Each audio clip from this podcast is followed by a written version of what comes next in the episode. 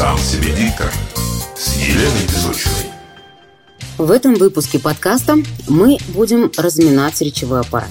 Итак, делаем дыхательную гимнастику и переходим к разминке речевого аппарата. Очень не люблю это словосочетание, но именно так он и называется.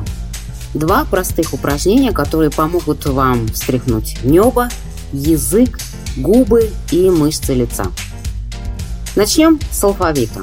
Встаньте так, чтобы говорить в противоположный угол, по диагонали. Держите голову и спину прямо – Четко, произнося каждую букву, максимально внятно рассказываем алфавит.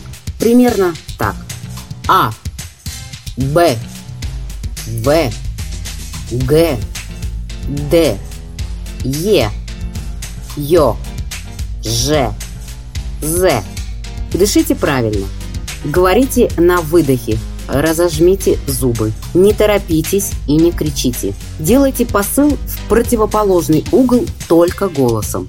Тело остается неподвижным. Рассказывайте алфавит от А до Я. Затем 30 секунд передышка и увеличивайте скорость. Не кричите. Повторяйте 5-6 раз и следите за дыханием. Переходим ко второму упражнению. В этом же положении начинаем считать от 1 до 10. Сначала держим паузу. 1, 2, 3, 4, 5, 6, 7, 8, 9, 10. Опять-таки не торопимся, не кричим, Проговариваем каждую букву. Работаем только голосом. Повторяем три раза. Затем считаем без паузы.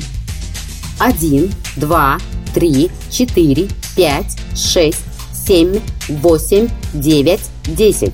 Делаем передышку и повторяем несколько раз. Завершаем упражнение следующим образом. Считаем туда и обратно на одном дыхании. 1, 2, 3, 4, 5, 6, 7, 8, 9, 10, 9, 8, 7, 6, 5, 4, 3, 2, 1. Выдыхаем. Важно в каждом из этих упражнений держать осанку, не переходить на крик, правильно дышать, иначе у вас может закружиться голова. И следите за открытостью речевого аппарата, разжимайте зубы и подавайте посыл на максимальное расстояние только голосом. При ежедневной тренировке произойдет чудо.